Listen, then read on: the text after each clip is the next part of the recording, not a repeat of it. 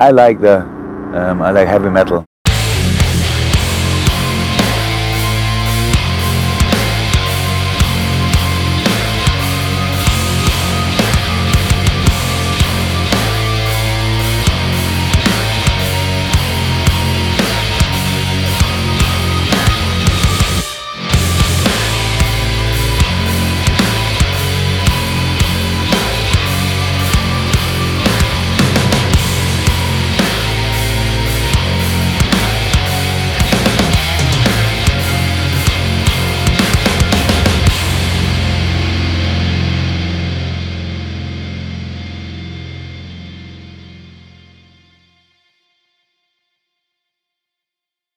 How's the weather been on your end today? Because it's been fucking pissing it down all day, and we had hailstones the size of absolute golf balls earlier, on, like, smashing off the car windscreen. Damn. Yeah, it's been it's been windy and rainy. It's kind of been weird weather all week though.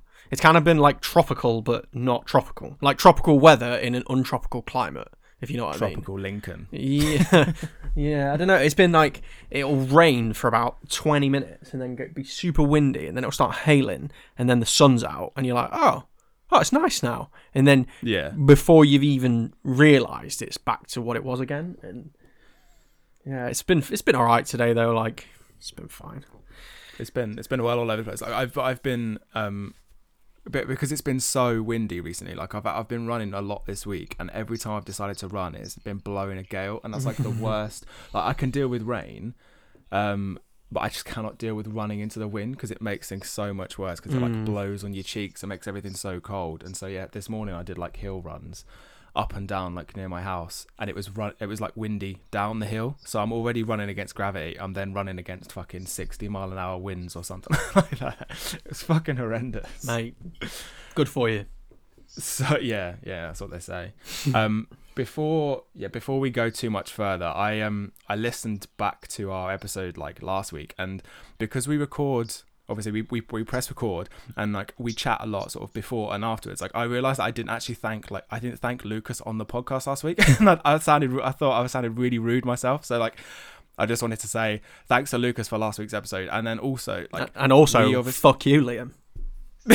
I know, like Yeah. I, I um, I, I, uh, because we talk quite a lot beforehand as well. It, sometimes we start, and I'm like, uh, like I never really ask how you are. So on the podcast You're now, we're so self-indulgent. Matt, how are you? no, mate, I'm not telling you. It's been it's been seven episodes now, and you've never asked me know, once. and I've not asked how you are on air. So yeah, I was just So, uh, crossing this, that off. The this is official from me to you. Fuck you. Yeah, I can deal with that. That's fine. no, I'm Um, kidding. I'm sound. Yeah, how's your I- week been, man? Yeah, How, how- how's how's your week been? Yeah, it's been fine. Just been doing um been getting ready for a new Happy Days song to come out next Friday. Um and then Oh, sweet. yeah, just doing bits really, like watching a bit of football. Um Did you watch Juve Porto? That's I- the main yeah. question for this week. Yeah, I was see I was flicking th- between um Juve Porto and the Dortmund Sevilla game because I obviously well this is the thing like with the Juve Porto game I must admit that I was maybe one of the people that thought Juve would just win 2-0 and it would be that hmm that formality, but which is why I watched the Dortmund game. Sevilla, obviously notorious in Europe in the last like five to seven years. So I, I thought like that might be a bit more of an interesting game considering Dortmund are very hit and miss at the minute. And I thought Yeah. if it was going to be one of those things where the Haaland story gets reinforced again, um, that would be an interesting one to watch. I also just like watching Sancho, and when I saw Bellingham was in the lineup, I just wanted to I just wanted to watch that game. But I did flick Yeah. into the Porto game, and every time I flicked into the Porto game, I was always like two or three minutes after something significant had happened. um, but then I did watch the extended highlights on BT, and Yeah. what a game! Oh mate, it was it was insane. It was like That goalkeeper.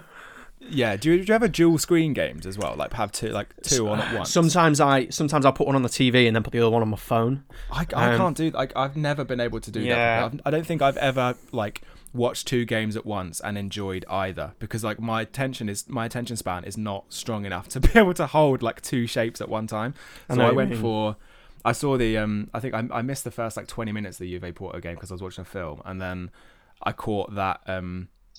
Uh, Porto had gone one 0 up, and I was like, right, okay, I need to turn this on now. So I quickly switched it on, and it was the best game that I've watched for months. Yeah. like the outcome was excellent, and all the lead up, like to the inevitable, like to the final outcome throughout the game, it just built and built Well, and built, and the tension was just there's a lot- Out, it's such an outstanding game of football. There's a lot to be said about the story of that as well, isn't there? Considering, I mean, we've already sort of texted each other about it. How like um, that Andrea Agnelli that's sort of you know Mhm. trying to lead the Champions League reform to be the closed competition and say that all these other clubs aren't glamorous or big enough to to be in it or whatever, and it shouldn't have relegation. It should just be. I mean, that in itself, like, it it got me thinking, like. Where doesn't that just kill like the beauty of football and the narrative of football? Oh, massively. And and in the last Yeah, three massively. years that Port Juventus have gone out to what is it, Lyon? So it's it's Lyon, Porto, and Ajax. That's it was it. that Colin Colin Colin Miller tweeted it. That he's 'cause Yeah, the yeah, as a yeah. uh, author, of, and he he put that yeah that the last three years they've gone out to Ajax in the last eight I think, and then Lyon last sixteen, and now Porto last sixteen. All three teams are not deemed big enough Yeah, which is Agnelli to go into the absolute. It's ludicrous, isn't it? But then I think as well, like it sort of it it projects these other thing, you know, it projects these other other sort of even retrospective narratives onto the wall of like, all right, so if they go ahead with that and that happens, not only do like the the stories of football and surprise, you know, like Leicester having a good year and winning the Premier League and then getting in Mm. the Champions League. It all but kills that. It, do you remember that year in France that Montpellier won the league and then obviously in the Champions yeah League? with the uh, Olivier Giroud Yeah. was like outstanding Yeah, scorer. Sociedad get fourth and um, are in the Champions League. Like Mm-hmm. it all but kills that, and especially teams like Ajax when they go on a good run. Like you know when teams over the years build up this momentum and they get this sort of, um, I guess philosophy is a bit of a loose word in football nowadays, but you know they get this sort of like culture going. You know that Ajax team that had De Ligt, De Jong, Neres, uh, Tadic. Um, Ziyech, like Van der Beek playing really well and actually getting game time. Um, but just a great team and like having a great year and rolling up to a giant and just rolling them over. Turning them over, And yeah. it's like, why would you want to get rid of that? It also begs the question as well, furthermore, is would we get to a point in football where on a Saturday evening you'd be like, oh, what games are on today? Ah, it's United Barcelona in the European Super League. yeah, for the yeah, fourth for time the this fourth month. time this month. It takes away the beauty of like going in it being an occasion, like the Liverpool, the Liverpool result when they when they overturned it and won four 0 at Anfield. Like that's a magical occasion because of what's happened, and it's so far Like a apart. once in a generation. It thing, is. yeah. But then again, as well, another thing that it, it comes on to as well, and Gabriel, Mar- I don't know if he said this, but I'm going to interpret it a little bit like that. Um, he, Okay. he sort of like went on the lines, but you know, Gabriel Marcotti is.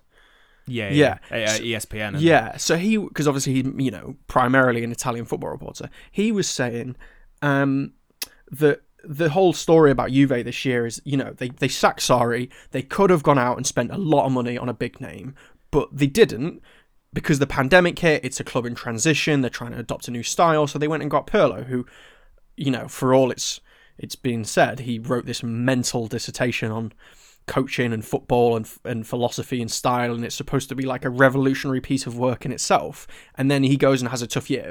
To be honest, of course he's going to have a tough year. It, like Juventus is a club in transition, but it, it- you know he was saying like they're buying into this new way of football, and it also begs the question: one, that's a process, and processes obviously have to be stuck to, but does that mean you know, Juventus won the they won this Serie A for like what nine nine years in a row is it? Before they're probably not going to win it this year but nine years mm. in a row up to now. And then we start seeing AC and Inter Milan coming up. Does it beg the question that were Juventus actually that good? Or was the Italian league just a little bit off? And if so are they being made out to be a bigger force than they actually are or is that There's- very ignorant There's a lot of teams that steamroller their domestic leagues and then don't turn up. I say don't turn up. They just don't don't succeed in the Champions League because the Champions League is extremely hard to win. Yeah, and so course. you've seen Manchester City have hundred point seasons and then get turned over in. I then they got turned over by Lyon. Yeah, they got beat by in Lyon, yeah. finals. So it's it's very difficult for a team to win the Champions League. I think it was it was even like Bayern two seasons ago. I think steamrolled the Bundesliga and then they lost to Liverpool. in, yeah, like, the yeah. last eight yeah you know, like they were really, really poor. Obviously, the next season they go on and they win it. They look like a team that just cannot be beaten. But like the thing with the, I guess that like the European Super League, thing, this kind of concept, like the kind of trap, like the closed door at the bottom. It takes this kind of snapshot of what football looks like now and attempts to just keep it the same forever. Yeah, Where, it like, kills competition. look- it's there's no Yeah, point you- in it. if you tried to do that in the 80s, you would have Forest in there, probably Villa. You'd have teams like Red Star Belgrade in there, maybe. They're not in Europe Aberdeen. ve- very regular. Aberdeen, they're not in Europe very regularly. If you do it in in the 90s, you'll have teams like Dynamo Kiev, Rosenborg, maybe like constant Champions League mainstays that now aren't there. If I, I've just looked up what the um, I think there's there's a, there's a couple of articles. The Bleacher Report have, have reported on who they think would be in the in the European Super League. They've got Panathinaikos in there. Panathinaikos haven't made the Champions League since 2009. yeah. So what is There's that about? another- like the, le- I, I heard that the legacy spots. It's like fuck off. yeah, Yeah. The Sun thinks Schalke should be in there. That's Germany's Mm, third- I don't know why most, you'd even supported bother to club. look at the sun. they're but- bottom of the they're like historically bad in the Bundesliga. If you take these kind of snapshots, it doesn't the longevity is not there. Like it doesn't that's not how sport works. Yeah. It's, like cyclical. You have you know, like Manchester United have had they'll have like a great decade, then a not so good decade, then maybe a great decade again. It goes in waves, right? So you can't just you can't just close the door, pull up the ladder behind But you. I know it- it's all about money, but it, it doesn't work. No, it doesn't work at all. Going back to the Juventus thing briefly as well, just before we carry on, is Yeah, you yeah. know, you know when a team either gets bought out or they have like a bit of a reset and a starting point again, and like you know PSG by Neymar and Mbappe, there's one Hmm. goal in it. That's to win the Champions League. Real Madrid by Hazard, there's one goal of it to keep winning the Champions League. Like you know, Liverpool invest in these two or three big players, and over three years, the one goal is win the Champions League. And obviously, other than the World Cup and the FIFA Club World Cup, which isn't really that big a competition anyway, but like the one goal is to always win the Champions League. And I guess that's the other thing with Juventus is. And I guess I'm probably slightly contradicting my point here. Well, not that I ever had a point, but whatever. Is they got to the final against Barcelona in the peak of Messi, Suarez, Neymar. They had Paul Pogba Yeah. at full tilt. They had Morata playing really well. Did they still have? Was Pirlo still playing then? They Yeah, they, was- I think they, they they had a good team. 2015. they had a good team, and then again they reached it when Mandzukic scored that 2017, I think. ridiculous That goal. It. was in Cardiff, wasn't it? Ronaldo scored that was in Cardiff. yeah. to like they've got to the Champions League final twice, so it can't be said that they've not invested, built teams to go and try and win the Champions League because they've got so close.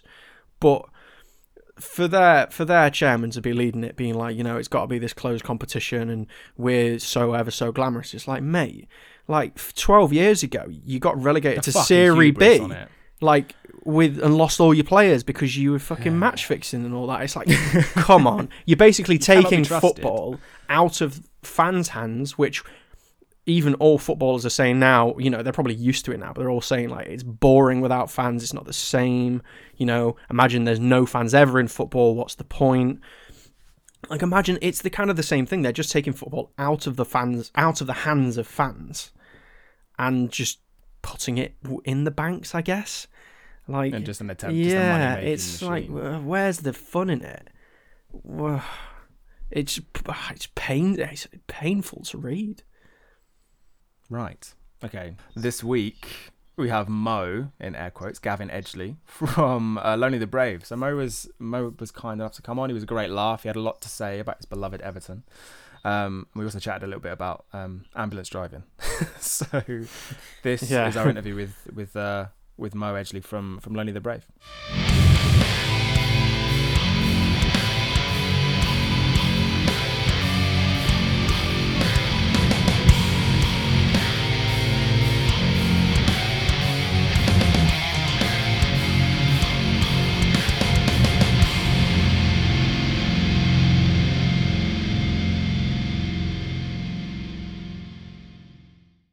Well, yeah, Mo, thanks thanks for joining us today. This is this is going to be good fun, I think. Um, an Everton fan, right? So you're the first Everton fan we've had we've had on.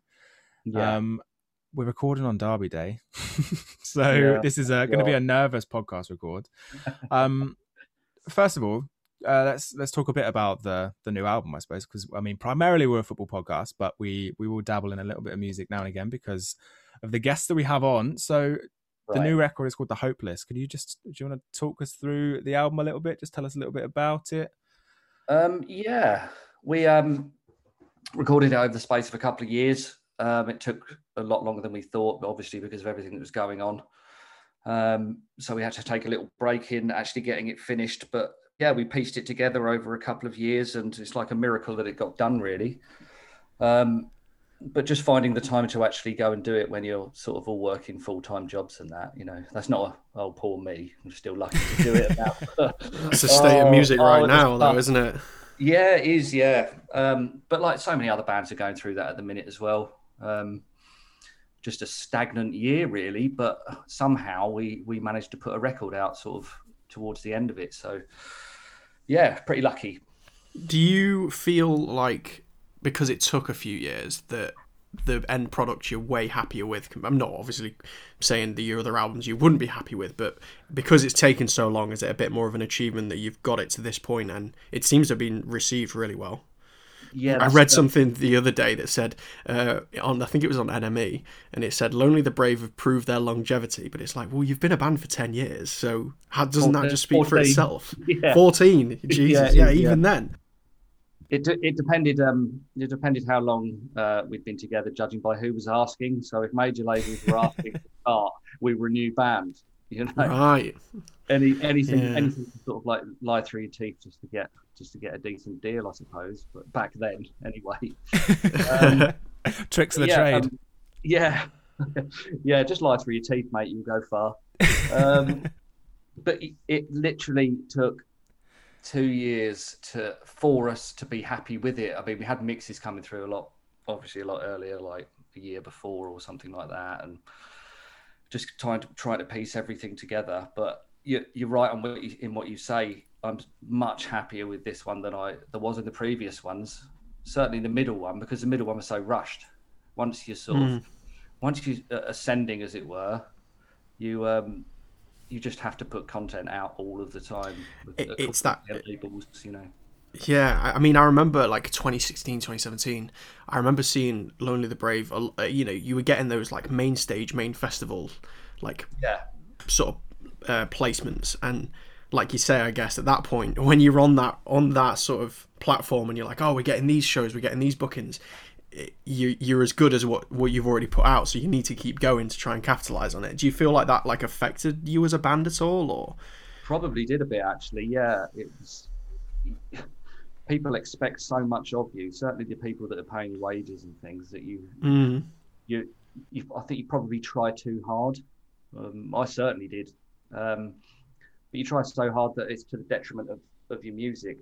Um, you're just rushing through, trying to get stuff out for the sake of it. Without, like with the first record, uh, the old cliche, you've got your whole life to write your first record, and, and we sort of did have took took a time with that. Um, and then the And now you've one- got no time to write your second. got absolutely no time whatsoever. Yeah. yeah, um, yeah. It's I don't know. I don't I don't regret any of that kind of stuff. I, I was old enough to appreciate what I was going to have to do to sort of get the band where it was anyway. It's a lot of shaking of hands and a lot of saying yes to things at the time, just to be able to still be a band eventually, you know. And we're still here when a lot of a lot of others aren't. So I'm just grateful that we went through it all. well, approved by NME in terms of longevity. Well, that's something, isn't it? but That's all I'm- you I'm can ask sure for. I've approved it, but Fucking hell. So yeah, um, I read also that uh, you uh, you've been driving an ambulance, or like you you are driving an ambulance at the minute, or is have you been doing that for a while, or is it something that you picked up, especially when the pandemic sort of picked up? um, no. When you say are you driving it at the minute, that'd be a bit dodgy, wouldn't it? Yeah, right. Just doing a Zoom call. Be quiet at the back. um, no, I was I was doing it beforehand. Uh, when when we were kind of deciding in what direction to go with um, you know, with our band and stuff, and getting a new singer and and that kind of thing. Uh, I needed something to tide me over because I don't I don't sit well just sort of sitting around the house doing nothing. I just tend to get into trouble and go out and just sit in pubs permanently. Uh, so I have to keep myself busy, and that was when I got the opportunity to go and do a little bit of training. And um, yeah, and they just chucked me, just chucked me in the ambulance, and I've been doing it for about two years ever since. Two and a half years now, probably. Uh, absolutely love it. It's amazing. It's amazing what you see and what you actually go through um, compared to other people's sort of days. It's not trying to Yeah. say it's better. It's it's it's it's a lot worse in some respects. Oh yeah, right. Um, but I just absolutely, yeah, I absolutely love the job. It's great. Do you get? Do you ever get like a really sick patient and you're just blasting whatever tunes you want in the front and just? Yeah, yes. I'm I'm often playing like new demos to the end of life patients in the back. Yeah. Hang on, Get their really honest opinion on it in the back. hang on, listen to this middle eight. yeah. Um, no, Oh, tend God. to have tend tend to have classic FM on. Just to chill them out. Yeah, Yeah, Carmen ride to the ho- to the hospital. yeah. We were um we were talking on a, on on the call just before we kind of started recording, Mo, and um I guess your days are very different because I think I I kind of start some of these conversations with how's life, how's things, lockdown's very boring, isn't it? But yours clearly isn't. so you get a very different your your days are very different to what to what the majorities are at the moment. You obviously see a lot more just a bit different than than the norm, I suppose. Yeah, right? yeah. It's it's it's it's a lot different to what you see like in the news and stuff like that. I mean, the the, the thing that the NHS are doing is just remarkable. Really, just you know, keeping the heads up, keeping their heads up, and just getting on with it, and just working ridiculously hard, and just try not to get stressed out about it all. Really, Mhm. um, it's like there's a real camaraderie. Danny Cadamarteri, as I keep on thinking. it must be um it must be like considering as well like the NHS it just seems to be banded around the press like a toy like oh the NHS is underfunded here or you know it's it Yeah. for everything that it does and it is doing right now I feel like it's really it of I mean sure people can clap and stuff I'm not sh- I'm not saying don't clap but like I'm not sure what 100 of 200 people down the street clapping is really going to do Well, in the long term of it Stupid, isn't it?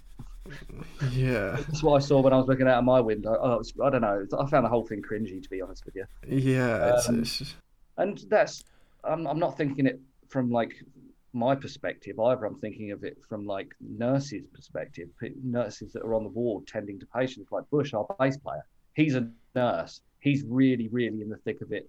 Oh, okay. 12 hours a day you know i'm i go in i go on towards and take people out as opposed to Mm. having to having to sort of like look after them all the time um so i've, I've always thought about that clapping stuff as you know i don't think the nurses even like it um maybe you should show appreciation in other ways but i don't know it tended to make people that were clapping feel better i think Yeah. So what does what does like a normal like um I say normal. What does a a day in the life of you know kind of an ambulance driver look like? How how, how does the day start? How does how does it end? Um, how long are the days?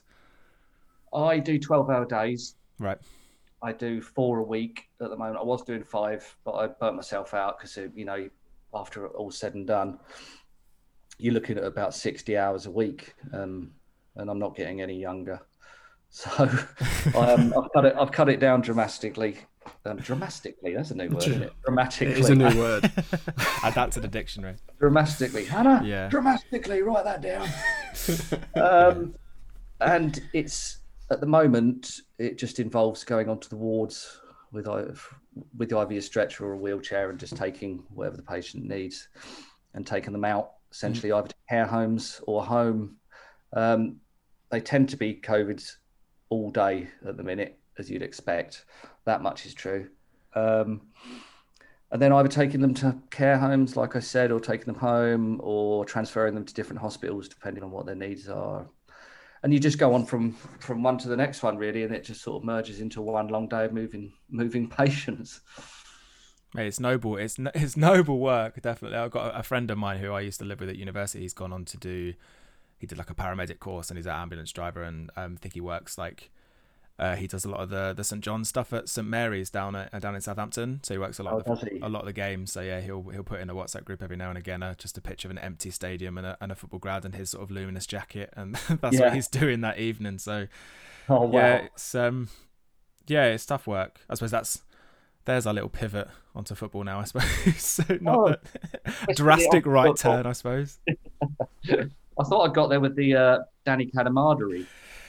Yeah, that's, that's a name I haven't heard in in forever. Really, Danny Cadbury. So yeah, well, well done for always, always comes up on. Derby Day. So how how did you come on to, to find Everton, or how did you come on to fall in love with Everton then? Um, I tend to just obsess over certain things all the way through, all the way through my life since I was a really small child. Mhm.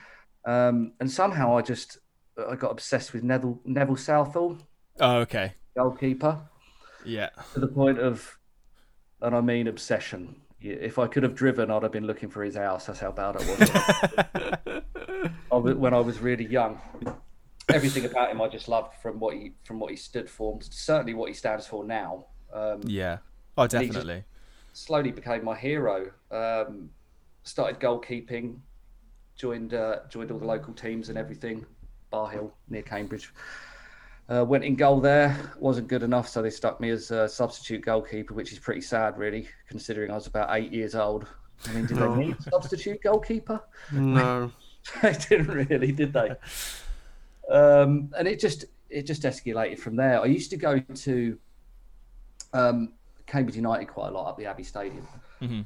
My uncles and that, but I could I could never be swayed because half of my family were actually from Halifax, so I've got links to there, and the other half is from sort of Suffolk and Cambridgeshire area. So I was sort of stuck in the middle a little bit, um, and I latched onto this obsession, and it's I must have been f- probably five, six, seven years old or something like that Okay. and I've still got I've still got it to this day. Really, really bad. It's still still an obsession because you don't choose it. You know, No. cliche. You don't you don't choose Everton. And Everton chooses you, and it's just because in pretty much all of that time, I've had one trophy to celebrate, which was the '95 FA Cup. So, Yeah. it- So what uh, um what season was it that you that you found that you sort of fell in love with the club? it was late '80s. Okay. Um, I can remember it's a long time ago, obviously. I can remember playing Liverpool loads and loads, and Ian Rush making me cry, and be consoled by my family permanently. Um, so it would have been all the way through, probably '87, going through to the '90s, which I absolutely loved it. And then the Premier League obviously happened, which gave football sort of everywhere, gave it to the world. You know, Yeah. Mm. um, for the better and for worse in some aspects. But recording this on Derby Day as well. Like, you know, this is something that we sort of picked up on. Like, the Merseyside Derby used to be known as the Friendly Derby, and uh, not so much anymore. So, how have you sort of seen that change over the years? it just seems to have just escalated and got got a lot worse. Um, I don't think it helps Liverpool sort of getting better every season, and probably a bit of resentment. I say a bit, you know. Did you enjoy that Pickford challenge this year then? Oh God, he's had a mare, hasn't he? I mean, Oh yeah, he's had a complete mare, and but I don't know. I don't shouldn't wish him dead for something like that. That's happened to so many Everton players. You know, well, going back to last season when Gomez went down against Spurs. Um, it happens. It was reckless. He probably should have been sent off. I say probably, um, and that should be the end of it, really.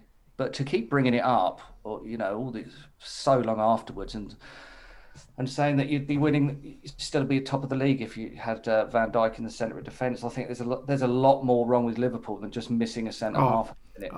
I I agree. I think the knock-on effect of it's been, it has been quite seismic, but at the same time, that it's that you know they've brought that Thiago in, and a lot of people, I've seen a lot of people saying that they've Liverpool have turned from heavy metal football to lift music football Yeah, because he's like slowed down the pace. slows yeah, game yeah. down. Yeah, I was I was Yeah. reading about that the other day. There was a lot of people saying that.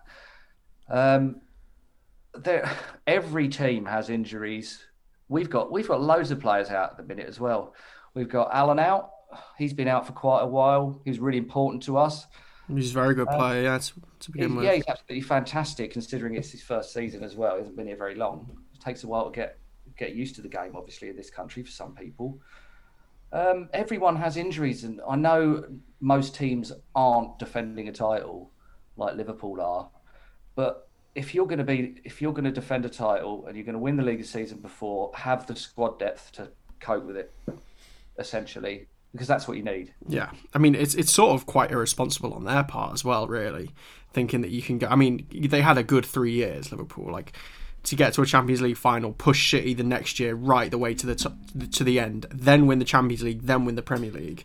Yeah. To not to not like strengthen in that fourth season and have the squad depth to to to sort of anticipate this season and the way that it has gone. It's quite poor planning for a team that's just done such good things. But going back to it, I do think it is a little ridiculous for everybody to say that Pickford's challenge on Van Dijk is the reason Liverpool's season's gone to shit. I don't agree with it at all. No, it's, it's just a it's a convenient narrative. that He is a Yeah. scapegoat, and uh, you know he doesn't help himself a lot of the time. But I don't know. There's an irrational hatred of him, except when he plays for England. He seems to be quite well like then. But and I think um, maybe the pressure's showing as well because the amount of mistakes that he's made. It's a weird one, isn't it? Because he Pickford sort of came out the blocks, and it was like when he was at the World Cup with England, he was make some of the saves he was making were just off the scale. Like the penalty save was great. I think I remember there was that save in the in the Colombia game, and he was stretching with his arm out, and it like Yeah. so It's far. one and it that's, was like, that's often forgotten that because of the goal comes right after it, but that save Yeah. where it's right at the death of that game, just before the corner. Yeah, Such an outstanding piece of goalkeeping where he stretches so far out and manages to tip it over. It was such a shame that the equaliser came like seconds afterwards, because otherwise that save would have gone down as one of the best in the World Cup. I think. yeah. still, funny he- how things get erased, isn't it? It's, Yeah. to make a world class save, and then somebody scores, and you're just like, well, might as well have not bothered saving it, mate. yeah, you'll be It number Mina three that in a scored year as well, anyway. wasn't it? It was, it was Yerry Mina that Was, popped up with yeah. a goal right afterwards. Big Yerry. Yeah. Yeah. Mm. Well, how like with with, with I guess we're, we're kind of talk, we're, we're talking about Liverpool and Everton now, and because it did it did used to be described as as this kind of friendly derby because there was I think there's there was a documentary I watched at the start of lockdown last year actually where it's I think it's old TV footage from the 1985 or 84 like Milk mm. Cup final where Everton and Liverpool played at Wembley, and there's ju- there's TV cameras that followed both sets of fans down. They were just traveling on the same minibuses down from Yeah. Liverpool to London, and all the fans seemed to get on. It was in a time where I think Liverpool was fairly ostracised by like the Thatcher government, and it seemed to bond the two sets of fans together. And now there's seems to be so much hatred between the two, b- both the blue side and the red side of Stanley Park, I suppose. Um, yeah, it's crazy. how do you like as it do you did you notice a change at any point because i don't think it, it seemed that, that it just kind of went from one extreme to the other at some point and i can't pinpoint exactly where because there was a few really there was a few games sort of around the mid 2000s that were quite spicy affairs. I don't know whether those were the ones that changed the t- turned the tide in it or not but how do you feel the derby is these days compared to what it was i don't know in sort of the 90s or 80s Um, well, I can remember for a start, even like through the early '90s and stuff, that it used to be, used to see Liverpool supporters sitting with Everton supporters sitting together, you know, Right, where they were family or friends and stuff like that. But I don't, I don't think they even do that anymore. You know, I haven't, the, Mhm. I haven't been to a derby. It's one of the one games that I haven't been to, and I never want to go either. Just through, uh, just through what's been going on over the last 20 years with Everton.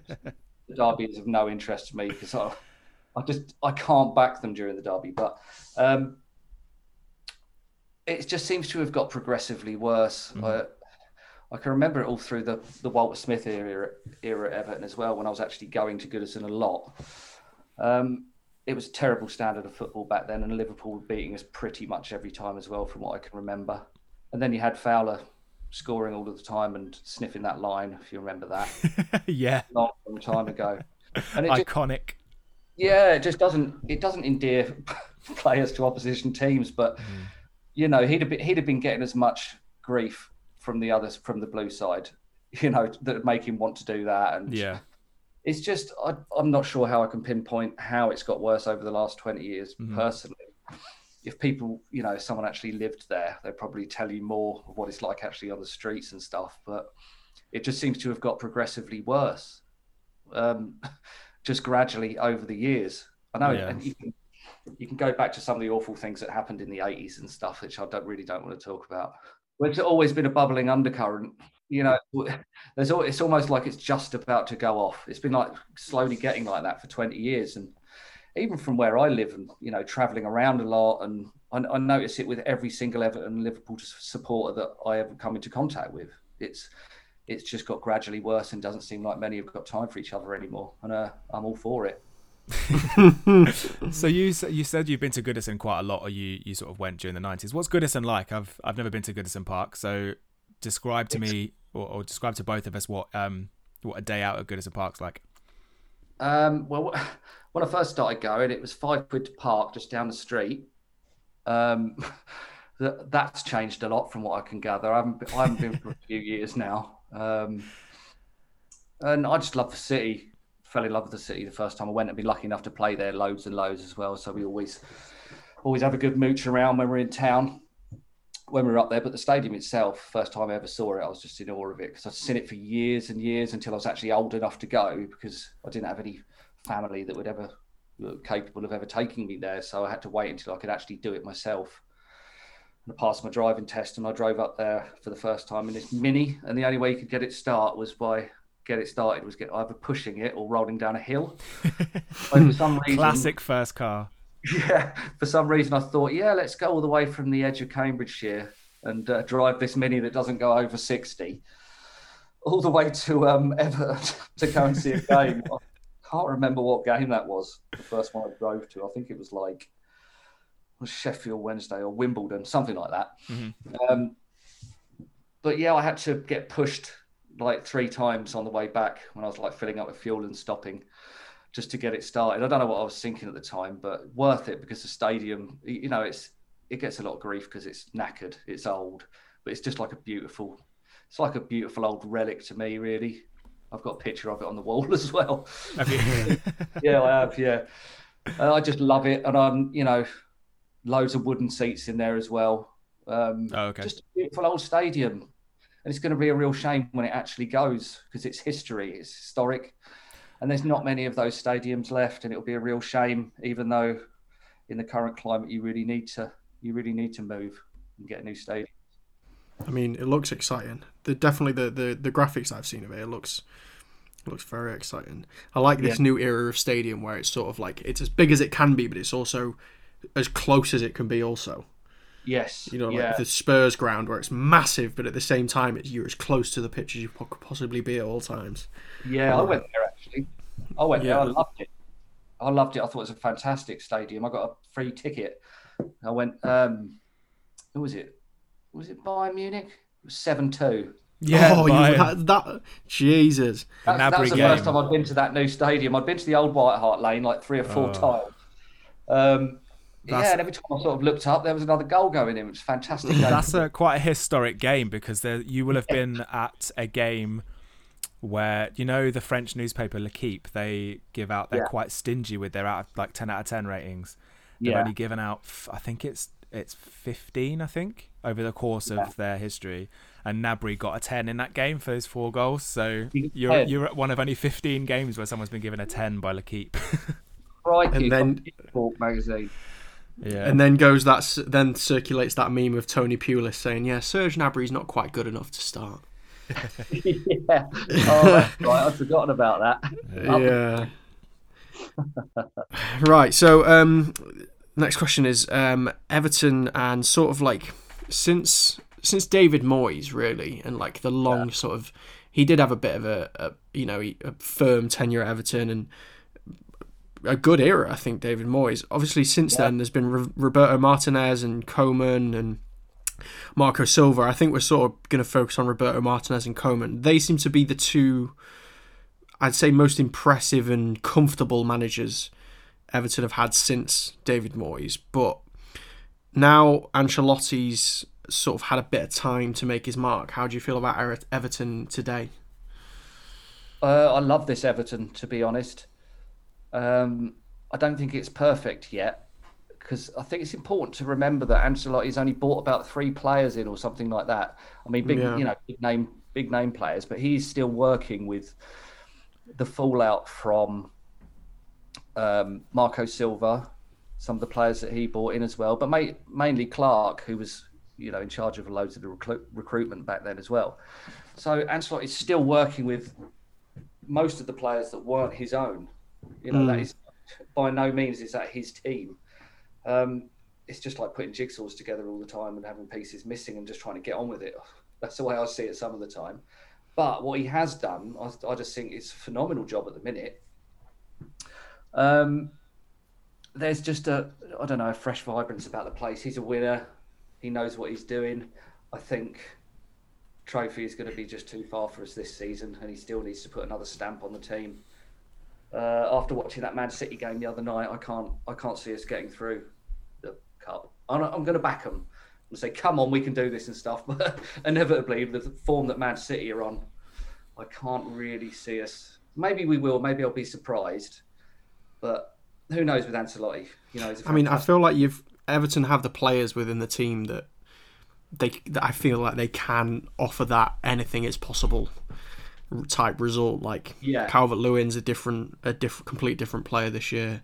Richarlison, I feel like he's under the going under the radar a bit, but it takes him a second to turn it on. And strong midfield like Luca Digne has been class. yeah. Michael Keane be getting a lot of plaudits this year, considering everybody thought he was sort of one of those defenders that's just going to go under the radar and do a job for ten years as a career, but never really get too much credit. It's a good team. It is a good team. Um, it's nice to have a really, really nice attacking team most of the time. I mean, we've had, like you say, it depends what Everton you're going to get on the day because it has been a little bit inconsistent lately. From you know going from the three all with Man United uh, to losing two 0 at home to Fulham. No, no disrespect to Fulham, but I thought right, we're going to walk this game, and that was my first mistake. Backing the Blues. That's why I don't bet. I'm permanently wrong. How did you um what was your reaction when Ancelotti got uh given the job because it it it was a bit of a surprise, right? You would say? Yeah. Because Yeah, he's gone from I think it was from PSG to Bayern to Napoli to Everton, right? Yeah, I was I was completely shocked as soon as I saw the links. You see the news links first before I'd heard anything. Um, I was like, "There's no way that's happening." And most of the pundits said that that wouldn't be happening as well. I mean, Jermaine Jenas said something about it. Why, you know, and you got this thing about what do Everton fans want? You know, like, that's been said so many times now. It's ridiculous. After Big Sam, you know, asked, everyone was calling for Big Sam's head after no shots on target in about five games or something. What do Everton supporters want? You know, Yeah. we want to win some fucking games, man. We wanna attack, kick the ball at the opposition goalkeeper. Yeah. You know, everyone deserves a, a, a chance in life. You know, I deserve it with Everton. So does Ancelotti. So just got to win something with that with um with him personally. But I was I was very shocked that he actually went. But I love having him there. He's absolute class. So at the at the risk of asking the same question, then what uh, I'm asking this to you specifically. Then, if if Everton are traditionally a team that kind of knock on the door of the top six, I suppose, and they they always Yeah. seem to be better than those below them. They end up in that kind of seventh place. It's jokingly called the Everton Cup place, where they consistently kind of better than the rest, not quite good to reach top four. What do you hope for under Carlo Ancelotti? What is your what do you want as an Everton fan? What Yeah. do, what do Everton supporters want? Yeah. I mean, yeah. Um, I just, I think we're gonna, ha- we're just sooner or later we're gonna have to win a trophy. Obviously, so you want a trophy? yeah, to win a trophy. For me personally, I would love to win a trophy. And then you just have to start getting into the top floor, top four and start knocking at the door because it's it's just turned into such a monopoly over the years. It's That's where I'm at. same old. I think you get sick of it after a while. It's I want a year of chaos. I Yeah. want Leicester to be in the top four. I want Everton to break it. I want two teams like, and this is something that we touched on briefly before. Is there's all this talk of this European Super League where all the all the big clubs Yeah. get to protect their riches, and you know, like we were saying, like if we get a year of chaos and Leicester come third and Everton come fourth, or Wolves make a break for it, or something happens and it's just a complete toppling of toppling of the house of cards all these big clubs saying, "Oh well, we deserve to be in the in the in the Super League." It's like, well, Yeah. Arsenal just finished eighth, and Everton or you know Leicester have come third. Why Yeah. do you deserve to be in it? That's what that's what I want. So I think you, yeah, I'm with you. Everton oh. breaking the top four would be Yeah, would be class. that needs to happen. I mean, it's been it has been ages and ages since that happened, and that was Moyes again. But but with with in regards to that Super League that they were bleating on about, it's like, go on, piss off then. Do you know what I mean? Mm-hmm, yeah, It's like if you're that good, join this Super League. Don't come back. We don't want to hear about you. We don't want to know anything. And you know, and we're all going to step up. We're going to have our own league, and Everton are going to win it. So piss off. That's There's an your trophy. optimism right there. Yeah, there you go. There's your You know I mean? I d- and then obviously they got slated for it, like for actually like mentioning the going into a different league and stuff, and then just back down over it. It's like at least have the courage and convictions. At least fight for it. If you want to do it, off you go. Hmm. I think it's just a bit of a. I think it's horrible. I think it's like, how dare you? Yeah, You're basically just killing the nature of competition for the protect for the for the security of finance. Like, yeah, it's all money, but it's what? Yeah, what's been a money that about? oriented game for so long now, hasn't it? Yeah, you yeah, you're not wrong. You're not wrong. Mm. Um, well, so Dominic Calvert-Lewin, just Yeah.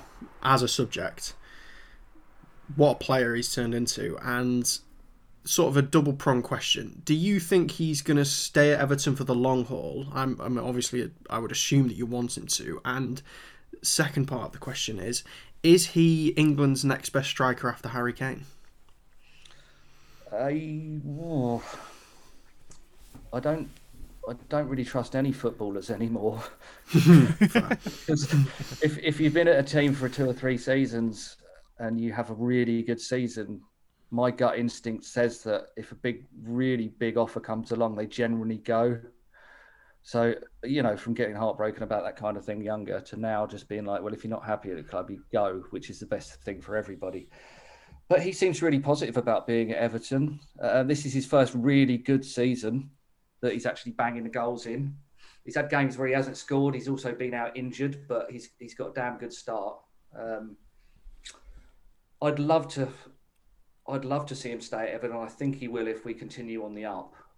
If Ancelotti stays, you know, season after season, if we start actually moving somewhere as a football team, then I'm sure most of our decent players will stay. You've got your Richarlison's who's always linked to Barcelona. You've got uh, what you've got to remember is I always remind myself this that these players they don't support the club. They didn't grow up mm. supporting the club. So if I get a better offer at work, I'm bloody off, mate. you know what I mean? Yeah.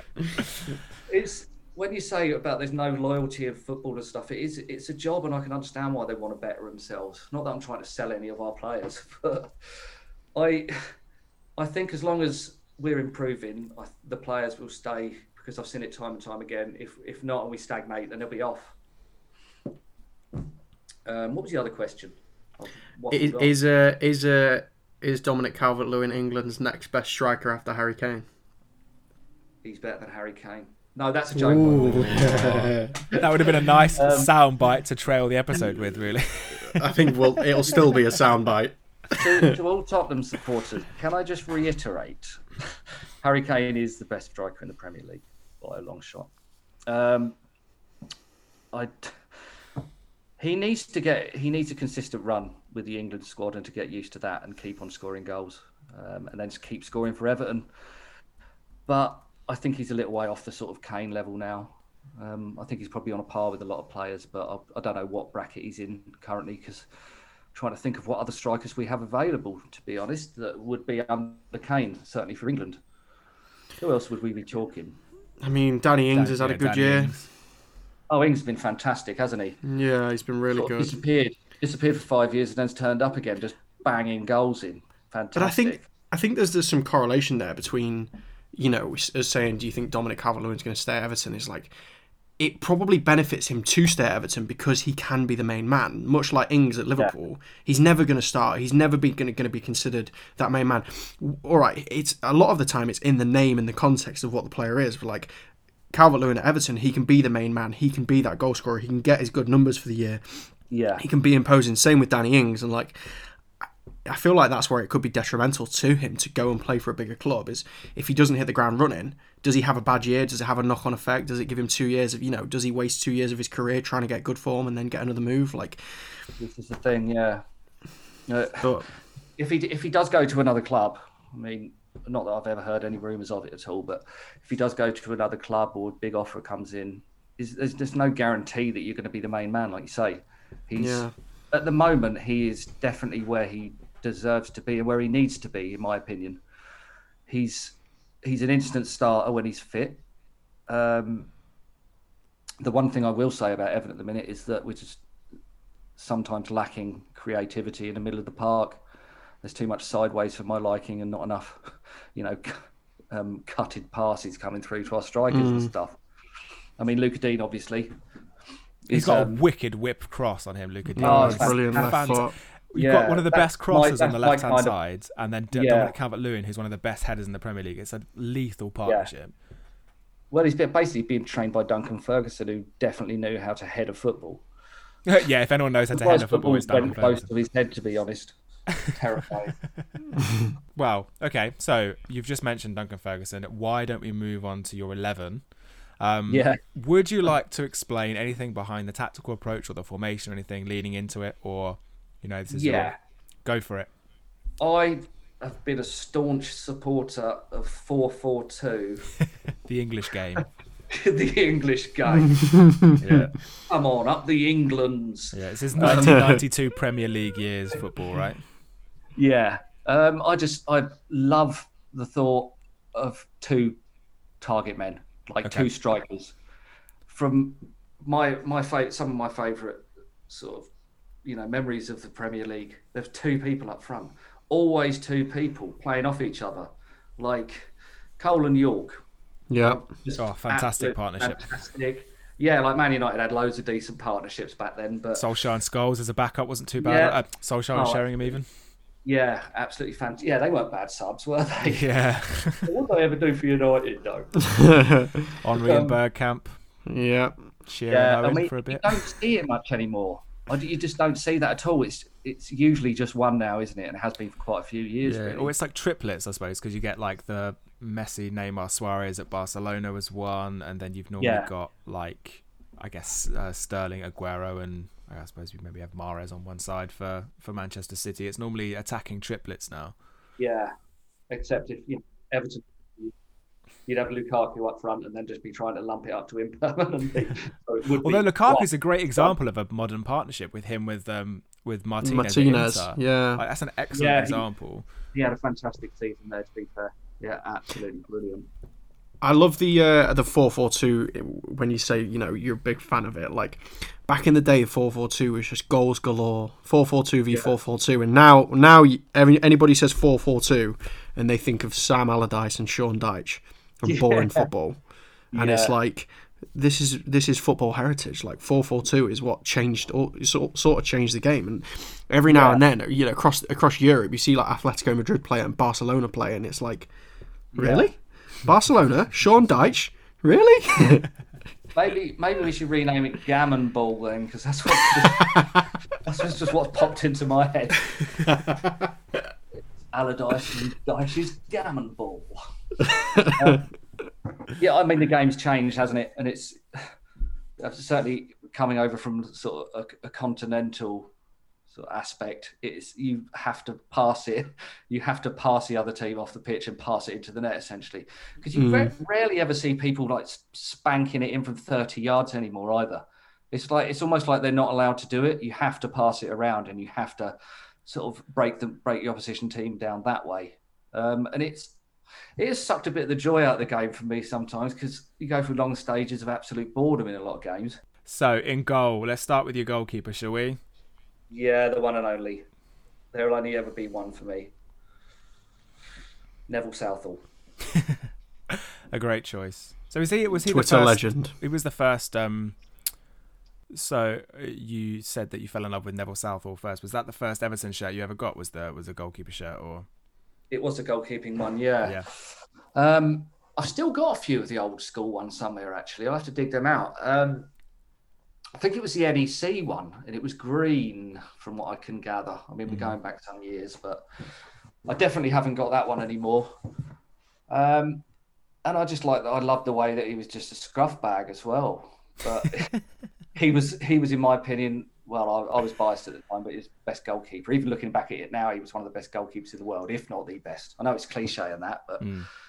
just fantastic. Um, in a time when the game was a lot different, you know, you could kick lumps out of each other and get away with it, and everything's changed now. Um, it's not all bad.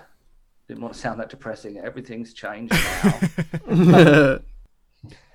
but He's a big lad, isn't Nev? He he is. Um, but if you see what he does, I don't know if you follow him on Twitter or anything like that. Oh, he's Definitely a do. fantastic character He's now. so good. He just cares. You know, he's a caring working class man, and Uh, That's I the that's the thing about him. Like I I, I love Neville Southall 'cause- and and I'd never really seen him play. He's just this great example of like of an older bloke who's just really keen to know more about about like the modern world, about things and ask questions and just try not to get left behind. Like I read um I think it was just before Christmas that I read something about him that he he works with 11 to 16 17 year olds now at like a local school in Wales. Like he drives a minibus the school minibus. He helps Yeah. get like school funding. He talks to local businesses to get them involved with the school. Like he's just dead set on doing whatever he can to He make the to world a better place. Yeah that's Yeah, exactly. just- what, what's not the to love? he puts across is he just wants to help and you know give people a, a good start in, in, in not just football, but in life. Um, judging by how many people he lets into his Twitter account and stuff, you know, oh god Um, you- yeah. there's someone different on it every night, which is fantastic because I I don't know any other ex pros.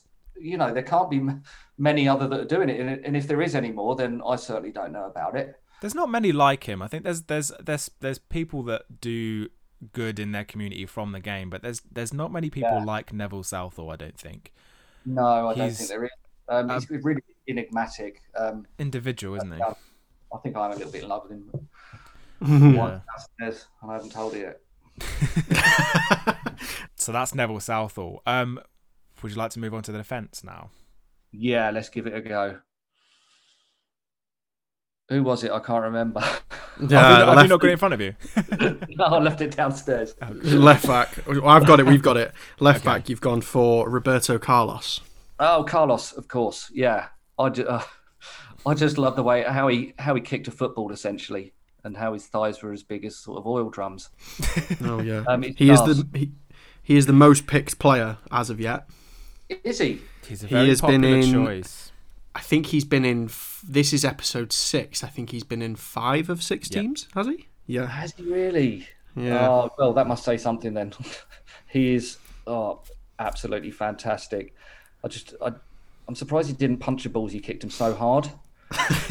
and, and every time I think of, like, I just think of that free kick that he took that was from about 700 miles away. Do you remember that? Oh, that's the one. Yeah. Yeah. The classic. I mean, I think it was a bit of a grass cutter, but I'm not going to take that away from him. He had the audacity to do it anyway.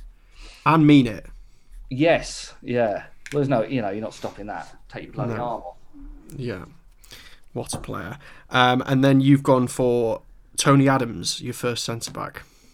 Yes, uh, I saw Tony Adams a lot, obviously, because that was the era that I was really, really sort of going to foot, going to games a lot and just watching everything, every single game that was on the TV, and he was just absolutely solid, um, and I really admired him. And he obviously had his problems, uh, which I'm sure a lot of us can relate to, Mhm. and he came out the end of it. Um, but yeah, as, just I've always admired him as a footballer. Do you um do you think of Tony Adams in an Arsenal shirt or in an England shirt? Like what comes to mind first? Uh, Arsenal, Okay. hundred percent. I, d- I never something I, I was always about club football as opposed to Oh, okay. international football. Personally, I mean, I watched it and obviously wanted England to win and stuff, but there's an element to su- to support it, of supporting England that never really sat comfortable with me. I'm not never quite figured it out. It's almost the patriot patriotism thing that I'm not comfortable with.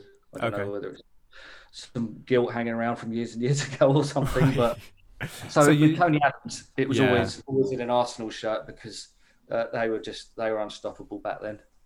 Yeah, it was in that was kind of I guess the early '90s or sort of the mid '90s is like the era of dominators. Yeah. like Wenger's Arsenal, isn't it? And Yeah. he was just the who is the the captain, the rock at the back, the absolute like the talisman for that era Yeah, of Arsenal Yeah. side. And there's that I think. and you're there's, dead um, right in there. Yeah. yeah, I mean you could you couldn't win at Highbury. No one uh, from from my memories, it was just you'd write them fixtures off. Certainly at the, with the way Everton were at the time under under Walt Smith. you'd just be like, oh no, we're not going to get anything there. And yeah, they had a hell of a team back then. Isn't it weird how things are sort of slowly turning now as well? which a lot of the big teams have been struggling, are struggling. You know, with Man United have been struggling for a few years now, getting better obviously. And Arsenal just trying to find their feet again in their new stadium. That's how it seems, and the new managers. I enjoy the cycle of that though. I think it creates cool narratives. It And needs- ultimately, that's what you want in sport, isn't it? I used to get so sick of Man United winning everything every single year.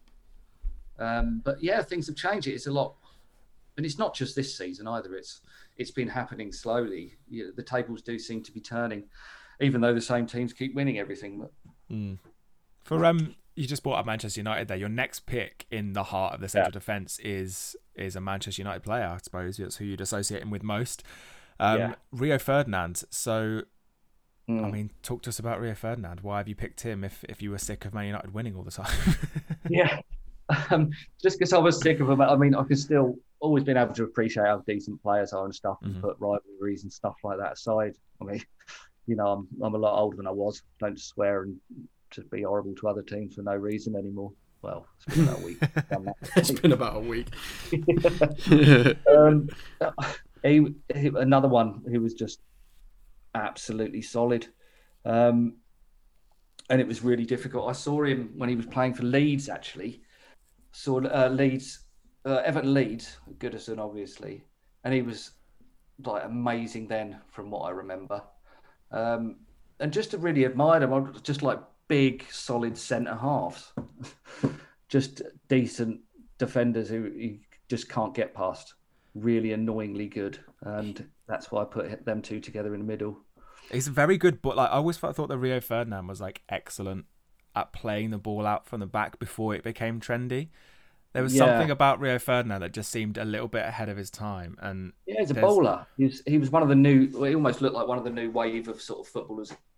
Certainly, it was when the big money was coming in as well. How much did he go for? it was 30, 35, I think, from Leeds to United. That was a lot back then as well. That's Yeah. a It was then, wasn't it? then. Yeah. He was the most expensive defender for years. I think until maybe John Stones or Kyle Walker, Yeah. one of the two, went to City. He was the most expensive defender, and like it was warranted because he was just fantastic for years. And there was, Yeah. there's always uh, there's a little bit of me that's there's a question mark above Rio Ferdinand's head purely for two reasons. One, because he had an awful season at Queens Park Rangers, which is my club, and then Yeah. there's another thing where just he was part of that golden generation of of England between like 2002 and 6 I suppose that just Yeah. underachieved at international tournament after international tournament and then he was very honest and admitted that it was down to like club clicks and how Manchester United players wouldn't mix with Liverpool who wouldn't mix with Chelsea in the England camp and that always just kind Right. of pissed me off because it's like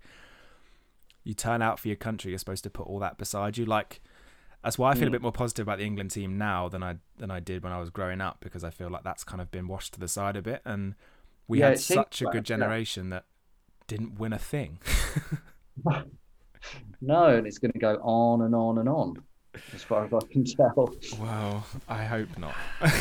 It's a oh, weird one with England. I, I, I feel like I feel I, I kind of feel a bit optimistic about it, and I, I don't know why that is at all. But I feel like there are a lot of good young lads coming through that genuinely look like they want to play football, and I feel hmm. like when I grew up, it was.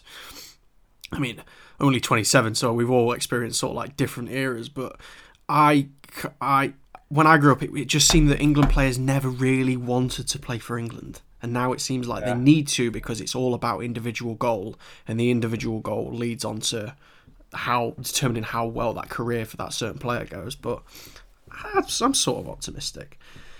I think Mm, I am as well. Like I'm really Yeah. optimistic about next or well, it's this summer now because I think then although although Gareth Southgate didn't want the job, he's Yeah. been a bit of a revelation because he did say I think one of the one of the quotes like his most famous quote I suppose his England manager was like when he said to the guys like anything that you do for England will just completely wipe off anything you ever do for your club like it's so much more important if you just get your head down and win something with England and I think Yeah. that really resonated with a lot of the squad in 2018 and I hope that that helps young players like Phil Foden and Raheem Sterling. Or Raheem Sterling's not that young anymore, but like Jack Grealish and um, James Maddison Mason Mount, players like that will really start to perform. We've got a really exciting squad, and that's why I think when I think back to Steven Gerrard, Rio Ferdinand, Frank Lampard, they're all players that just couldn't gel together, and it's Yeah. just leaves a sour taste in my mouth. I think of that squad in that era. There's just been so many false dawns, though. You just get your hopes up every tournament. Yeah, you You're are like, right. it's going to be the one, but yeah, you never know. It, and that's why you keep going back. That's why you Mm. keep coming back to it time and time again. You know, you just never know what's going to happen. And another one in that squad, you picked at right back, so you went for Gary Neville. Yeah, this is a bit weird because it seems like I've got some sort of Man United fascination. a United Uh, apologist. Yeah, that's the one. It's three in a um, row in a minute, so when we get on to the next player. Um, I did. I actually admired that Man United. I didn't. I don't support them. Can I just get that out there? I just. Uh, I just admired them as professionals and how nasty the pair of Nevilles were. Horrible bastards. Um, but they got the job done. And I really tried. I tried in this formation to not pick many Everton players. Just more, more that I actually admired. Certainly not the best in the world, you know. Mhm. But I'm just going from the era that I really followed, really, really, you know, to the point of obsession, and picked what really stood out to me. And and horrible Neville was one of those players. I'd have loved him in our team, to be honest with you, but completely disliked him as in every other single way. but that's not to take it take away from him that it is a, he's an absolutely fantastic footballer. Just Yeah. but horrible, and that's why I liked him to be honest, because I I really like shithouses. yes, yes, Horrible, horrible shithouses. yes. I love Yeah. it. What do you think of Neville as a pundit? Like, I I'm, really Yeah. like. I'm all for Yeah, I do. I think, I think he's yeah, brilliant. there's not there's not enough like him, really. Um, I, you know, I see how much stick he gets and stuff, but he, he seems unapologetic about it all. But yeah, I think he's been a breath of fresh air. To be honest, it needed that Same. overhaul. I almost think he saved Sky Sports, sort of, in itself, because the way that they were going with punditry, it was just like Yeah, so boring. It was n- it was either analytical for the sake of that's because it's what you know, that's because what's ha- this is what happens, but he really turned it on its head and gave it some themes and gave it some personality, and then bringing Carragher in and those two together, great. Yeah. they they really like when you say that they saved Sky Sports, they they did in a in in a way because like when Monday Night Football got reintroduced, I think it was 2010. That was it was first hosted by I think it was hosted by Keys and Gray, and Mm. it was they they got let go very shortly afterwards. And the fact that you could then like Sky were able to rely on Gary Neville and Jamie Carragher, who between the two of them, like both of their personalities and like tactical intellect, makes Monday Night Football like must see television every single week. Yeah. And to go from this massive shitstorm where you've got two of your most high profile presenters in this kind of sexism row to sweep them out as quick as possible and then just to put the spotlight on two sort of charismatic, relatively young, recently Yeah. retired footballers that are still very much got their head in the game. Like that was like a stroke of genius really by Sky to have just to kind of give them the reins and like, right, okay, go for it, you do all the analysis now. And they're fucking brilliant together every single week. Yeah, they They're are. so good. Yeah, it needed overhauling anyway, personally. And even when they said that Gary Neville was gonna gonna be heavily involved in it, I w- I wasn't enamoured by it. But he's and neither were a lot of people, from what I can gather. But he's he's really proved to people that he's a fantastic pundit. Yeah, A fantastic right back and then just a better pundit, which is weird. Like it's just a fantastic testament. to- pundit, and they uh, a pretty good right back. yeah. So if we can, do you want to continue down the right hand side now because your next player? Yeah, do that. So, Yeah. yeah. So on the on the right hand side, you've gone and picked David Beckham after that. So another United Yeah. and England player. Yeah, I know. Um, I've just always I'd, pretty self-explanatory, really, with Beckham. I was uh, lucky enough to see him quite quite regularly because I, used, I used to take my brother to Goodison, 'cause he's a Man United supporter, um, and then he used to take me to Old Trafford because he's, you know, as you do, just a bit of a bit of the old switcheroo. Um, uh, yeah, we went so many times, but the one game that sticks out, we were, I think we were three 0 down at half time at Goodison, as you as you were back then.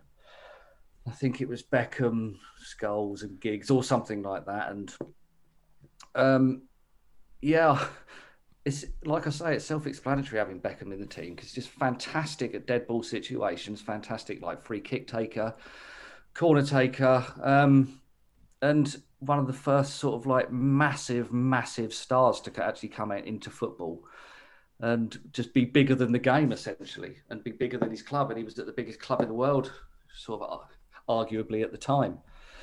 Um, yeah, I just he's in the team and he's whipping the ball in. That I do know.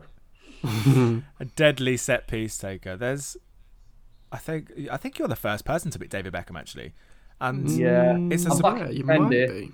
Yeah, I think that's that's like it's, it's a surprise because he is just for a generation of of English football fans. He is kind of the poster boy for for English football, really. I suppose. Like, did you try? Yeah. Did you ever try and copy any of his hairstyles as a kid? No, I had a, I, I had a perm once when I was young. Actually, um, I can't for the life of me remember why, and my mum can't remember why either. But it was something to do with football, and I can't remember what player it was. But I had a back Keegan, surely. perm. It might have been. It might have been Keegan actually. I would Or love Hullet. it. Yeah, I love it if Um, we beat them. I would love it if you get my hair permed, mum. Yeah, something like that. Yeah, me and my brother had it done for some reason, but I digress. And then the next the next midfield player, bringing all of the personality into the team, Paolo Di Canio.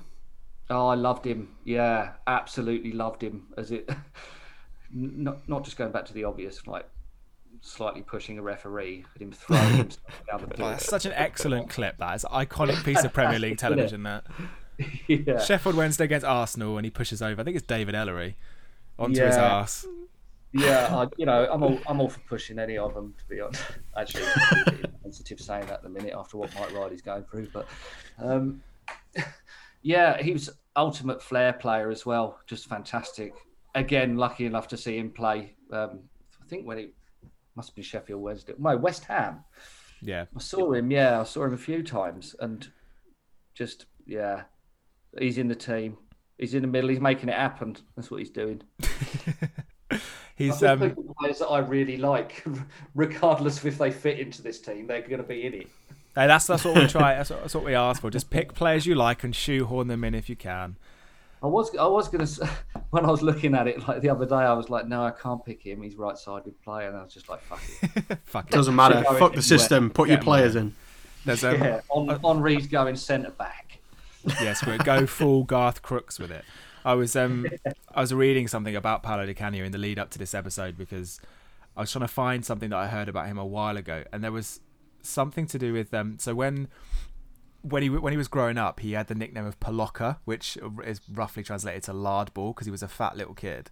And he had really dodgy knees and had to wear like orthopedic shoes. So he was someone that Oh, really had to like. He was never supposed to be a professional footballer. He wasn't supposed to be okay at football, and he somehow became like a great footballer. Like he was never Yeah. supposed to even make the team, and yet he pushed and strived and shoved his These way are in. the stories we like to hear, aren't they? Yeah. rags to riches, just proper success stories.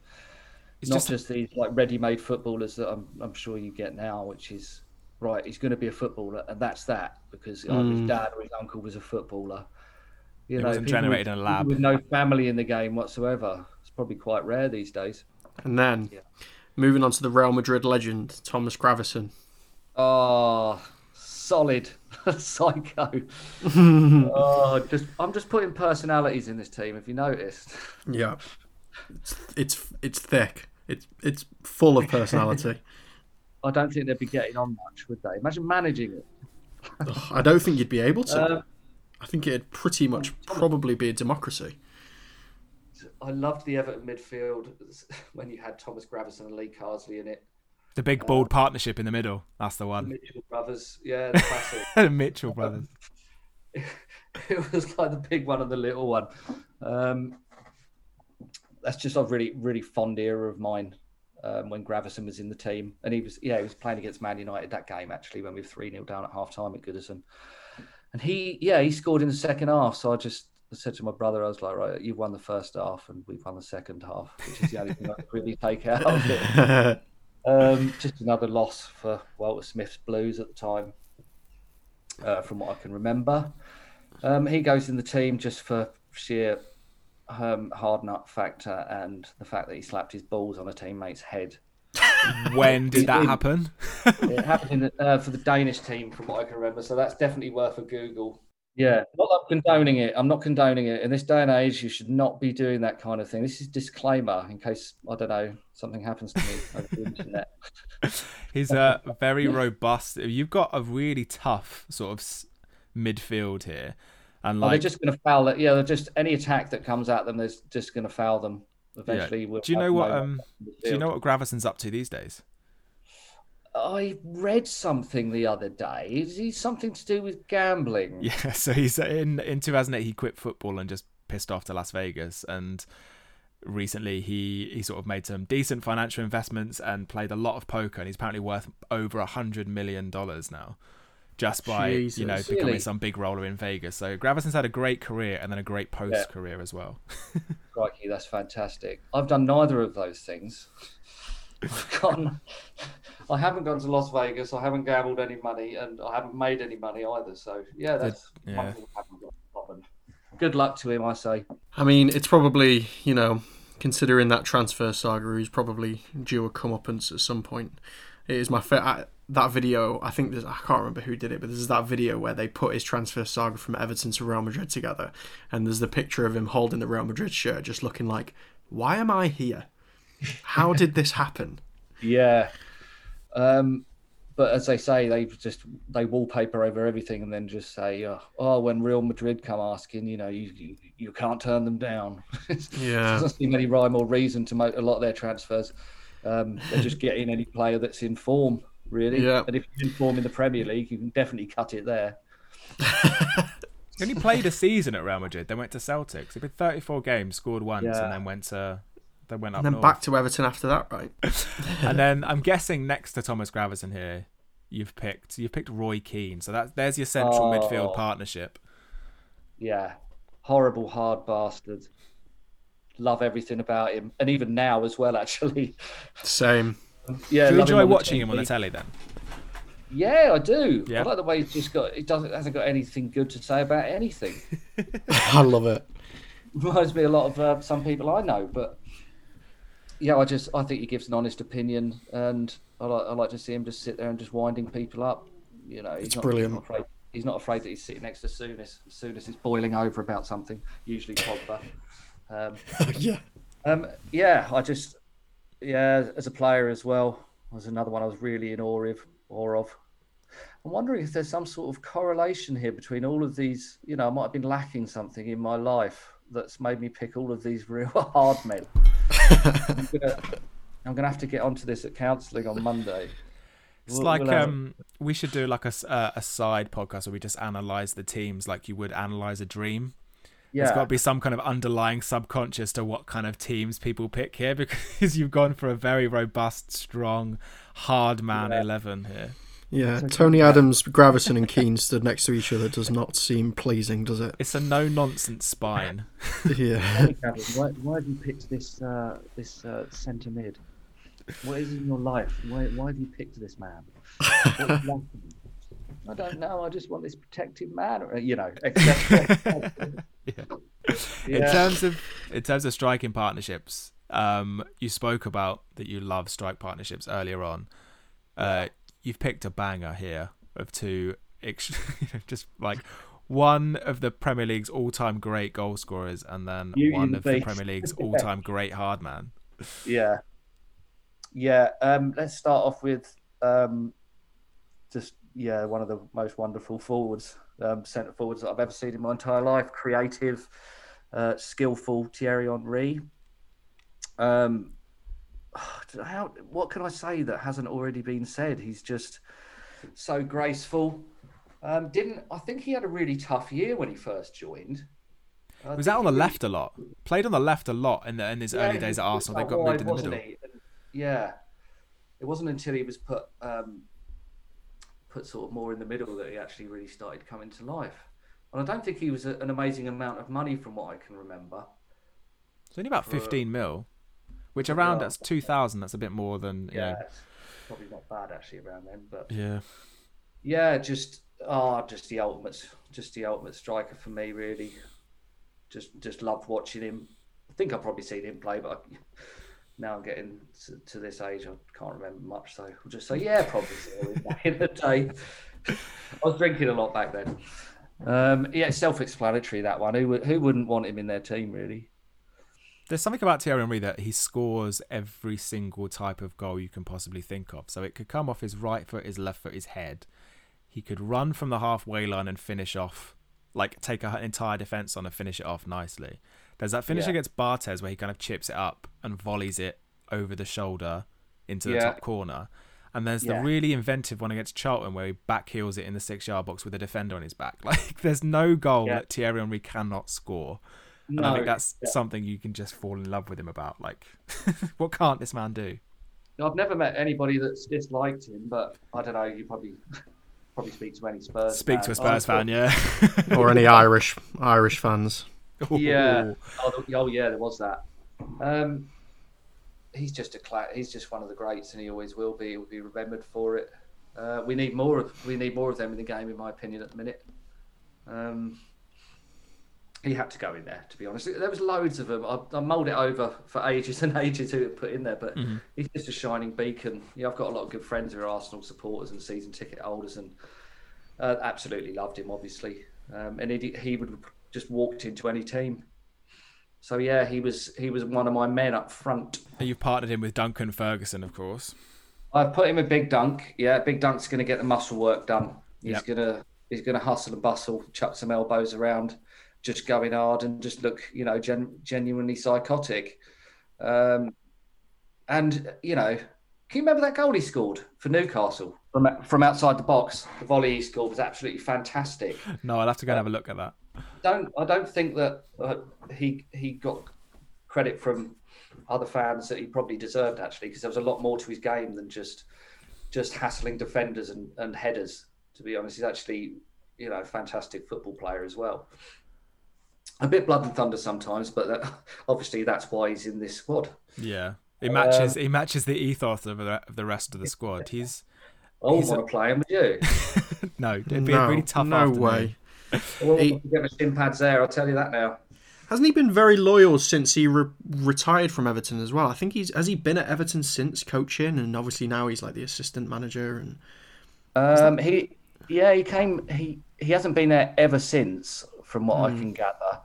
Someone told me he was actually running. He had a bar in Spain or something, but that's probably a wives' tale. I don't know. But I I just pictured him sitting there just knocking back lagers all day and smoking B and H personally. But that's probably just that's probably just my opinion. He is Um, he is a man that's basic. He's he's like ingrained in the fabric of of Everton though. So Yeah, he is. uh, what does Yeah, what does. Big Dunk mean to you personally? Um, he's he's just everything. To- He is Everton through and through. He's never say die. He always fought, um, and he just cared about the club. You can see that. You can tell a mile off when someone cares about Everton Football Club and means it. You know, and he Oh. he always did, and nobody doubted it. Um, and then he went to well, he got sold against everyone's wishes, from what I can remember, when he actually went to Newcastle. Um, and didn't look like he liked it one bit, to be honest. Um, and wasn't long before he was actually back where he belonged, which is at Goodison. Um, and yeah, he's, he's he's there now as um, Ancelotti's uh, right hand man, stroke coach, whatever he does there. Um, should have looked Did- that up really, but he's always that uh, there was that bit uh, the other day, uh, three three, when it was Yeah. when Calvert Lewin scored and Funk, uh, he Ferguson runs on the pitch and there's Ancelotti just trying to calm him down. Sipping his coffee. Yeah, he's too cool, Ancelotti, isn't he? Never gets flustered. Never see him flustered, really. Um, yeah, big dunk just belongs at Everton. I'm never quite sure what he does in all these different roles and stuff. I'm pretty sure he's like a goal um, strikers coach or something like that. But um, it's just lovely to see him on the bench every week. I'm a, s- I'm a simple man. I don't need to know 100% of the details. I just like to see Duncan Ferguson sit, sitting on the bench. you know, long may that continue. He just, he's just, um, every, he's just Everton through and through. He's everything to do with Everton. Everton's everything to do Well, with him. There's a lot of leaders in this team. Um, who is who? If you had to identify a captain within all of them, who would it be? Oh, I'm straight in Pino's captain. Really? Yeah, no, yeah, you can't do anything wrong. Imagine, imagine the earful you get if you've done something wrong when, when Roy Keane is your captain in your football team. Um, is going to be the captain, and then vice captain is going to be. We're not going to have one. Keane Just, didn't want it. just Keane. Keane can be vice captain and captain. Keane has vice all the responsibility. Yeah, he's manager as well. um, Love that. yeah, yeah, it's all about Keano. He's solid. Solid. And that leads us on to where we sort of we obviously came up with this idea to invoke a bit of poetic license of three subs of musical backgrounds and Yeah. if you want to explain them, so number one. Yeah. Number one was who was it again? It was Brent Hinds of Mastodon. Brent Hinds of Mash. Oh no, they're all really hard men. Um, yeah, he just. I just think he'd be a horrible, spiteful person to play against because he'd be competitive. We actually met him once, Brent Hinds, um, and he was lovely. But How did that I go? Where did you meet him? Uh, Rock am Ring, Rockham Oh, okay. Park, something like that. Yeah, he was at, he was at our hotel. It was a long, long time ago. Um, when I say we met him, I think we said hello and ran off. I really like your band. Bye. Hello, that are you counts. all right? that Bye. counts. I was yeah. Oh, we shared a lift with them. That was what it was. And I think I just looked into the top corner or something like that of the lift instead. Um, so, um, yeah, Brent Brent Hinds goes in as uh, one of those defenders that just won't leave leave the strikers alone, just hassling them, tapping the ankles and stuff like that, raking the studs down the back of the um, Achilles heel, that kind of thing. But he gets the job done, and he's a proper centre half, and he's a he's a team he's a team player. He loves the team. So yeah, he's in You a big Mastodon fan? a little bit, not massively, um, but I really like him for some reason. Fair. Uh, one of the Mastodon, one of the first bands I saw. I guess it's not one of the first bands I saw, but like when I started actually going to shows properly, I remember my mum and stepdad took me to Metallica at Wembley Stadium, and Yeah, um, Mastodon was supporting, and I just remember being like, "These are amazing. The riffs sound off the chart." I think they just released that record with Colony of Birchmen on it. And, Black um, Mountain. Yeah, Mate, I think we were in the same stadium in 2006. I think we were at the same show. Did you go to that show? yeah, with I think I think Bullet. Um, and Yeah, they Machine pulled out Head. of it. Oh, Bullet. Okay, Bu- then Bullet pulled out. Machine Head played. and him played, and him got booed off stage. yeah. him were main support. So when Mas- Mastodon, Machine Head, him, and then him got booed off stage because Mastodon and Machine Head was so heavy, and theirs was there's him playing Yeah. these like sort of pop rock songs. To, to him, that isn't, is it? If you've got Machine No. Head and Mastodon. Yeah, but brilliant. Yeah. What a show! Yeah, it sounds fantastic. And then the second sub, Right, the second sub was Pete Steele, was it? it was Pete Peter Steele. Pete Steele. Um, I think he's six foot six. He's a big man. He's at well, he, yeah, I think he's dead actually, isn't he? Well, he was a big man. He was a big man. Can you edit that? He was a big man. um, yeah, he's he's going to be um, Duncan Ferguson's replacement up front. Uh, he's just a big target man. Um, He's a really good-looking man as well. he's a good-looking man, but he didn't ever come across as a happy man. to me, anyway. no. Um, well, listening to his music as well, he's obviously it's quite quite sad and dour, but that was probably what I liked about it in some respects. But, um, so he's going to be in. Um, he he'll fight for the shirt. He actually said he'll die for the shirt. You know, um, and I like players that look, you know, like they really want to be at a club. They'd do anything to win, and I definitely think that Pete Steele would have been one of those players. Which Well, this what our conversation. uh, yeah, That's Pete Steele. He's in. And then the last one is a guy by the name of Mark Kozelek, and I have to admit, I do not know anything about this guy. Where did I put him? Holding mid. I think He's so. listed as a substitute. Yeah, he's um, he's from Sun Kil Moon. I don't know if you know that. That's his acoustic moniker, anyway. Oh, okay. Okay. He used to be in um, he used to be in quite a relatively well-known grungy band in the '90s, but he's just a, just looks like such a sort of meandering, meandering sort of heartfelt, sad man sometimes, and I just think he'd be really good at just sort of mopping up the um, Doing the dirty work. Doing the dirty work and just and mopping up sort of like the loose balls and stuff, breaking down the play and just getting his head down and having something to sort of focus on, as it were. Um, so he goes, and I love him as well. so he's going straight in the team. Yeah, Love it. That's a I strong see. Uh, he wrote the soundtrack to Almost Famous, I believe, as well. The film. If yes, you've seen did. that. Yes, I um, love that film. Yeah. He's um he's been about for quite a long time now. He's uh, Sun Kil Moon have got an, uh, an album called Benji, which is just heartbreakingly good. It's just one of my faves of all time. So I thought I'd have um, Mark Kozelek along for the ride. He might not get on, but he's on the bus. Cool. Breaking And the then- tunes out. Yeah, and then finally, we also asked for a walkout song and a goal song. So, do you remember what you wrote? Or would you like us to read them out? I, I remember, I remember one of them was so the walkout song, you've got "Letter Thing" by Poison the Well. yes, I love Poison the Well. Yeah, that song is just absolutely chaotic um, and just starts off with a really really fast snare um, just like just like that and i just think walking out i was having to think about it and listen to it the other day when i was at work not with a patient on board um, that, that's not the done thing and yeah just something to really fire you up just walk out there and just just want to destroy everybody essentially and Letter Thing does that for me so yep, that's going to be my walkout music. Poison the Well, Letter Thing. excellent. And then your goal song was "The Broken Vow" by Converge. So, Uh yeah, excellent tune.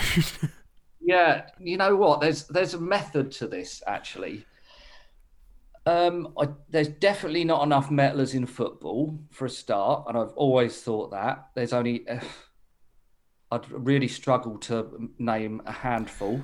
There's really they're really few and far between. I know I know David De Gea is a massive Avenged Sevenfold De. Gea, that was one of mine. I Um, remember that Emanuel Pogatetz, who used to play for Middlesbrough, used to get ostracized by his teammates because every time it was his turn to go on the like put the tunes on in the dressing room, he'd like put Right. something batshit on, um, and it would be you know something like a Machine Head or just something, and no one liked it, so no one used to let him near the jukebox.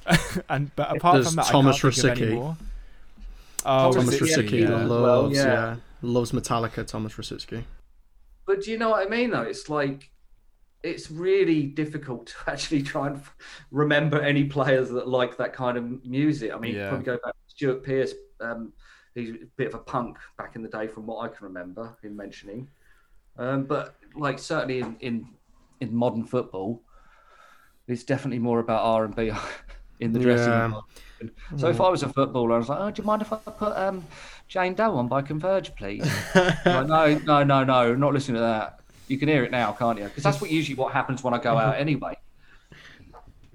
Um, Right. so the, the other reasoning behind that is the celebration. I always thought if you're like a fan of metal or like hardcore or you know it's like heavy screaming bands and things like Converge, my uh, goal celebration if I scored at Goodison, I've thought I've thought about this for years. Yeah, the would be running to the corner flag, swinging an imaginary mic, and you know how metal bands do that sometimes, swinging the imaginary mic on the cable into the air, catching it, and then screaming on my knee. And that, and then, then that would be my celebration because I love that kind of music. yeah. Um, so that was that was my method then with why Converge would be the the song for that. Perfect. Mate, that's excellent. I think we're gonna also we'll get some picks for a match day playlist from you and we'll put those up onto Yes, the, the yeah. Spotify playlist. Everyone will by this point know where to find it. Um, I think that brings us to an end. So Mo, thank you Oh, it's been emotional. so It's much for joining us. This has been a lot of fun. Like, I really appreciate it great. that. Thanks a lot. is It's there? been a lovely way to spend a Saturday afternoon. Yeah, but well, now you can go and enjoy the old uh, the Merseyside derby if you want. Um, is there Oh, God. anything, anything you'd like to plug before you leave? Anything you'd you know, any part uh, final comments or things people need to know? Um, I think you need to know that I love my wife very much. Aw. Uh, she, she's downstairs now. I can hear her talking, but um, yeah, she'll probably listen back to this and it'll make her really happy. So. okay, brilliant. Um, And listen to the Hope List. Got a record out Yeah, in association with Dean Lerner. excellent. Cheers, Mo. Thanks a lot. No worries at all. Thanks a lot. I really appreciate it. Thanks to Mo for joining us. Um, Lonely the Braves' new album, The Hope List, is out now. Uh, go buy it, stream it because it's really fucking good.